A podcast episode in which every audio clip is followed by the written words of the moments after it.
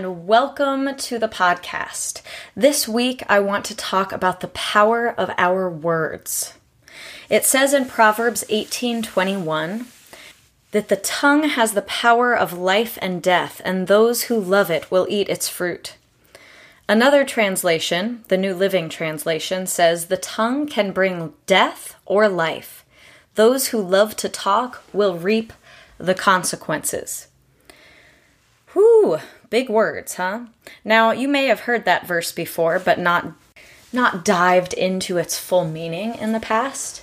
But what does that actually mean? That means that the words we speak in our life help create the life that we live. That is a biblical principle. Now, there have been quite a few New Age movements who have taken that biblical principle and twisted it and counterfeited it a bit, but it is actually a biblical principle what we speak can manifest in our world. What we speak can manifest in our lives. So we need to be very, very careful what we are speaking over ourselves. You know, when God created the world and everything in it, He spoke it into existence. It says, God said, Let there be light, and there was. So we are made in God's image, and therefore our words also have the power to create. So, just as God created light when He spoke it into existence, so our words create when we speak it into existence. Because we have the same power in our tongue. Now, obviously, the only power we have is the power of God in us, but we are made in God's image. We have His Holy Spirit within us, and we do have power in our words. So, we want to be super careful what we are actually speaking over ourselves, our loved ones, and our lives. Often, when we complain or vent, we can accidentally speak curses over ourselves or other people. What can that look like? Have you ever heard someone say, That is just driving them crazy? Well, guess what they just did? They spoke a curse over themselves. They spoke that something was driving them crazy. So, what did that speak? That they are be- being driven crazy. Now, some of those things might not manifest right away, but that person might start feeling forgetful, getting angry about things they wouldn't normally. There are so many phrases that have been so normalized in our general society that are actually word curses that people speak over themselves. So, I've learned to be very aware of my words and very conscious of what I'm speaking. I feel the same way about music because I'm a singer. And for me, I feel that not only is it powerful to speak, but it can be even more powerful to sing. And as I sing over myself, or as I sing into the world, what am I putting out? There are some songs that I've entirely trashed that I will never sing again because I realized that every time I sung that song, I was inadvertently singing a word curse over myself.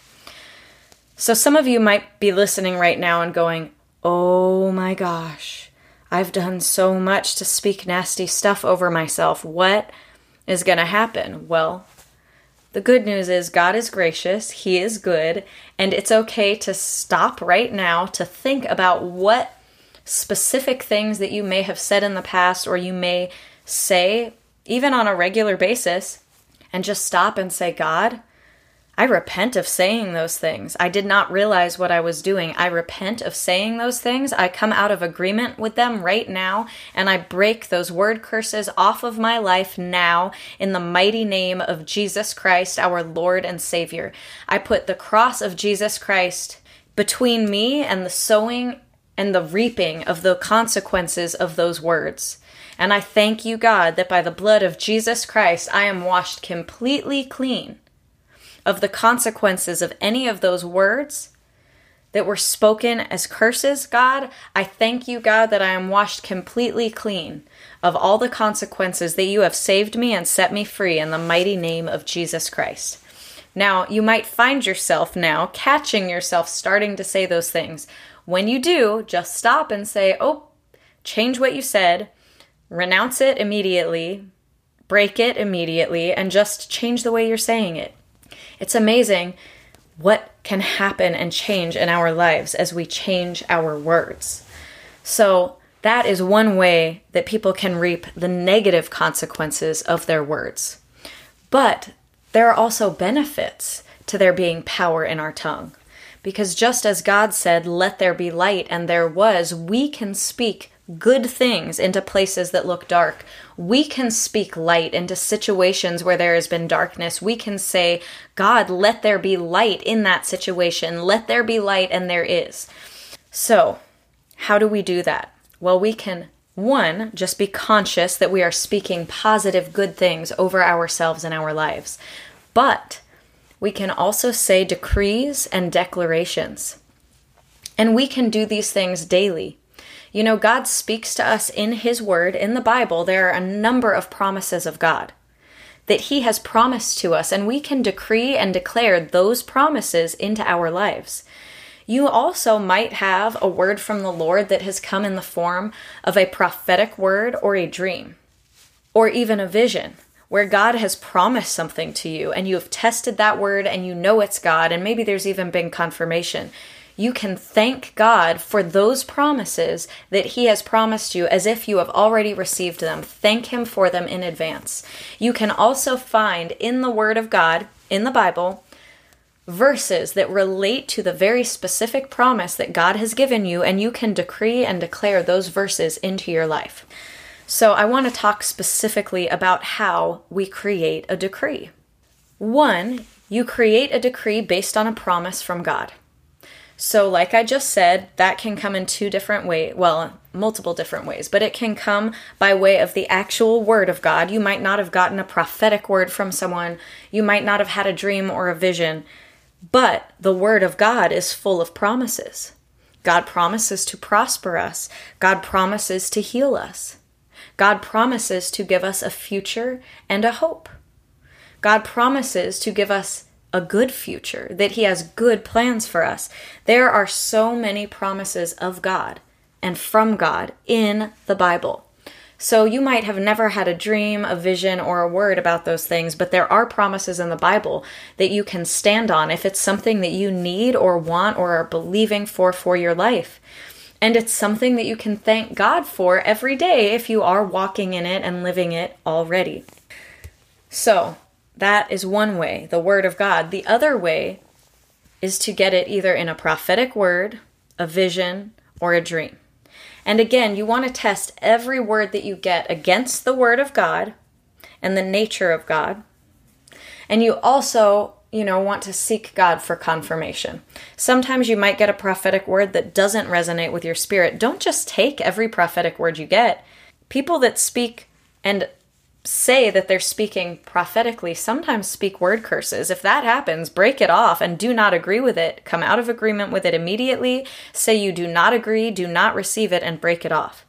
But if you have had a good word, and it is something that your spirit resonates with, and it feels good and right for you, it might be a good word that you don't resonate with right away. Just put that on a shelf you know, if it's a good word, maybe it's something that will resonate with you in the future. Save it. You don't need to reject it completely. It's a good word, you know, but set it aside. But if it's a word that just feels like it resonates with your spirit, it resonates with your heart, you've tested it against the Word of God, you've gotten confirmation from the Word of God and the Holy Spirit that it is a true word from the Lord, that is a promise from God. And you can stand on that. You can thank God for that every day.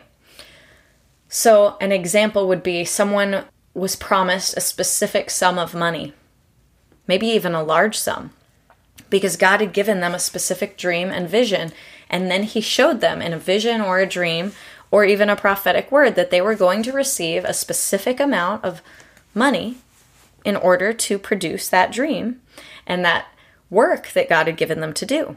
Well, they could thank him every single day for that specific sum of money. Let's just throw it out there. It was, let's say it was $10,000. You could every day say, Thank you, God, for the gift of the $10,000 that you are giving me for this project. So that would be one thing that you can do. Now, that's not exactly a decree, that's thanking God for his promise. But there are other ways to decree God's word over your finances.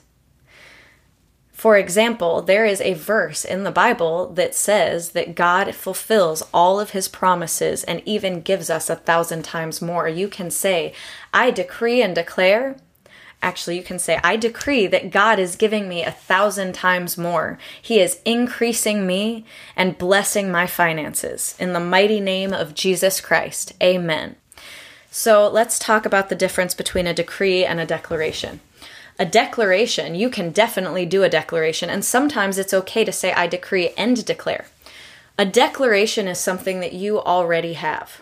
God has already given it to you, you already possess that. Like saying, for me, I can say, I declare that I am a child of God and I serve the Lord our God, the one true God. That is a declaration because I love God, I have accepted Jesus Christ as my Lord and Savior, and I do serve God. So I am making that declaration. Jennifer Eivaz likes to talk about a declaration, the best way to think about it being when you come from a foreign country into your own country, you often have to declare anything that you have brought with you. So maybe you bought some items. Say you went to Europe and you bought some items in Europe and you came back. They will give you a declaration where you actually have to write down the items that you brought back. You have to declare them as you enter. So that's something that you have with you that you carry with you. A decree is a judicial order. It is literally a judicial order in the spiritual realm. When you issue it, it's like striking the gavel and issuing a judicial order. It's like saying, This is being done. This is being done. It's like when a judge gives a verdict not guilty, that's done.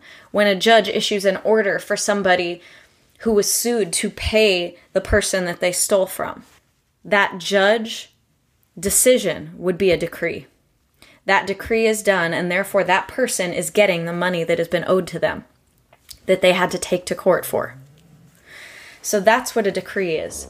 So there are times that we actually might want to decree and declare because there are promises of God that we have already been given, and maybe we know that we have them, but we also need to decree it just so that the enemy knows and so that we solidify our standing. That might be if someone has struggled with anxiety, they might want to say, I decree and declare that God has given me a spirit of power, love, and might. So there's a verse that says, God has not given me a spirit of fear, but of power, love, and a sound mind. So you can decree and declare I decree and declare that God has given me power, love, and a sound mind in the mighty name of Jesus Christ, our Lord and Savior. As you speak those things, not only are you declaring what you already have, but you are decreeing that it is yours, it will remain yours, and it is coming to you in a greater measure. So that would be one way to set up a decree. That is the difference between decreeing and declaring. Because someone could also say, I declare God has given me a sound mind. Or God, I declare God has given me power, love, and a sound mind in the mighty name of Jesus Christ. You could also just say it as a decree. I decree God has given me power, love, and a sound mind. For something like that, where it's something that God has blatantly said He has given you, I recommend decreeing and declaring if you need more of it because you do have it, but you're asking for more in a greater measure and you're decreeing that you are getting more of it and that it is yours and it remains yours. So that would be one example. That is a verse that you can use if you've struggled with fear or anxiety. You can use that verse and decree it over yourself. Now, you could start sooner than that and say, I decree that I have not been given a spirit of fear, but of power, love, and a sound mind. But generally, I prefer to not do the negative version because, you know, you don't necessarily need to say that you have not been given something. Decree what you have been given. Speak life over it. Decree and declare that you have been given a sound mind. There are also many verses about healing. Here's an example with a healing verse. It says in the Bible, that by the stripes of Jesus Christ we are healed. So you can decree, I decree that by the stripes of Jesus Christ I am healed. So I have struggled with some food allergies at points, so I might say, I decree that by the stripes of Jesus Christ, my stomach, my gut, my stomach lining, my intestines, and everything related to my digestive tract is healed in the mighty name of Jesus Christ, our Lord and Savior. That would be an example of a decree that you can speak over yourself. I already gave an example of a financial decree. There are many, many, many verses that have decrees for finances in them. So I recommend that if that's an area that you need increase in, that you decree those verses. But also be aware that you have to steward finances and life in a way conducive to receiving the things that you're decreeing. But I will also say that as you decree these things, it encourages your life and even your habits to come into alignment with the word that you are decreeing over yourself.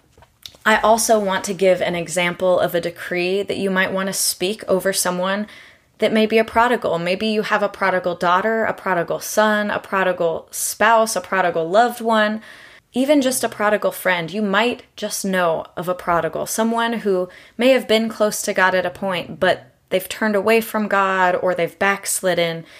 Maybe life circumstances got really difficult and they didn't know what to do, and they've been far from God, and they might even be far from you in the moment. But God God never loses his children. You know, it says in the Bible that God leaves the 99 to find the one that is lost and carry them safely home on his shoulders. That's what he describes shepherds doing. That they leave the 99 to find the one sheep and they put the sheep on their shoulders and they carry them home. So you could use that verse as a decree. I'm going to use not a name, I'm just going to use XYZ. We're going to pretend that XYZ is a person, okay? There is a verse in, well, Luke 15 in general is all about prodigals and God rescuing them and bringing people safely back home. And he uses multiple examples. He uses the example of a sheep and a shepherd, he uses the example of a lost coin, and he uses the example of people. So, the story of the prodigal son in Luke 15, it says that the son came to his senses. So, you can decree, I decree XYZ is come to their senses. I decree God is bringing XYZ to their senses right now in the mighty name of Jesus Christ, our Lord and Savior. So, another thing is that verse about the prodigal son, it says in a couple of different parts.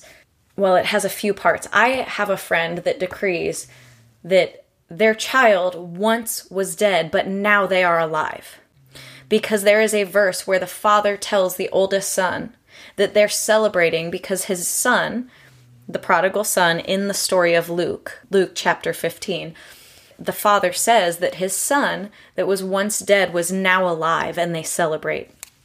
So you could decree, I decree that XYZ is now alive by the power of God. You can also put two pieces of those verses together because the prodigal son came to his senses, and then he came safely back home to his father's house. So you can decree. I decree and declare that XYZ has come to their senses and is coming safely back home. In the mighty name of Jesus Christ, our Lord and Savior. I also want to use another verse example that I use for people that are prodigals in my life that I pray for. It is 2 Timothy 2 and 25. And I actually really like a lot of the different translations. They're all slightly different. So I'm going to give you two examples. I, and I can't remember which translation is which, so just bear with me. I'm going to give you an example of the decree that I put together off of 2 Timothy 2:25 to 26. I decree now God is sobering up XYZ with a change of heart and a turning to the truth. God is bringing XYZ to their senses right now so that they completely escape the trap of the enemy right now in the mighty and matchless name of Jesus Christ, our Lord and Savior. So I like putting a now on it so that it's not necessarily something in the future, but right now, because faith is for right now. We want it now. That's why sometimes I actually de- turn decrees into thanks. I thank God. Thank you, God, for sobering up XYZ with a change of heart and a turning to the truth. Thank you, God, for bringing XYZ to their senses so they completely escape the trap of the enemy. Thank you, God, in the mighty name of Jesus Christ, our Lord and Savior. I do encourage decrees because decrees are making a judicial statement but it's also okay to thank God as if it's already there. And there are some decrees that I say because there isn't a time slot on them, so I just decree them, and there are others that I thank God for because I want it now and and I know that he has already given it to me. Another decree from the same verse but a different translation. I decree and declare that God has granted XYZ repentance, bringing XYZ to the truth bringing XYZ to their senses so that they completely escape the trap of the enemy. In the mighty name of Jesus Christ, our Lord and Savior. Amen. So, those are some examples of decrees. I encourage you that any situation in your life that is not looking how you want it to look right now, find a word find a verse in the Word of God that relates to your situation and speaks life into it, and turn it into a decree. Turn it into a decree. And if you have found a verse that you want to turn into a decree and you don't know how, you can send me a message. I'll help you turn it into a decree. But I hope that this episode was explanatory enough that you'll be able to take those words now and turn them into decrees for yourself. That example of God has not given us a spirit of fear, but of power, of love, and of a sound mind. So, what do you do? You break it down, you take the part that you want power, love, and a sound mind. You personalize it. I decree and declare God has given me power, love, and a sound mind in the mighty name of Jesus Christ, our Lord and Savior. That's all there is to it. I hope that was helpful.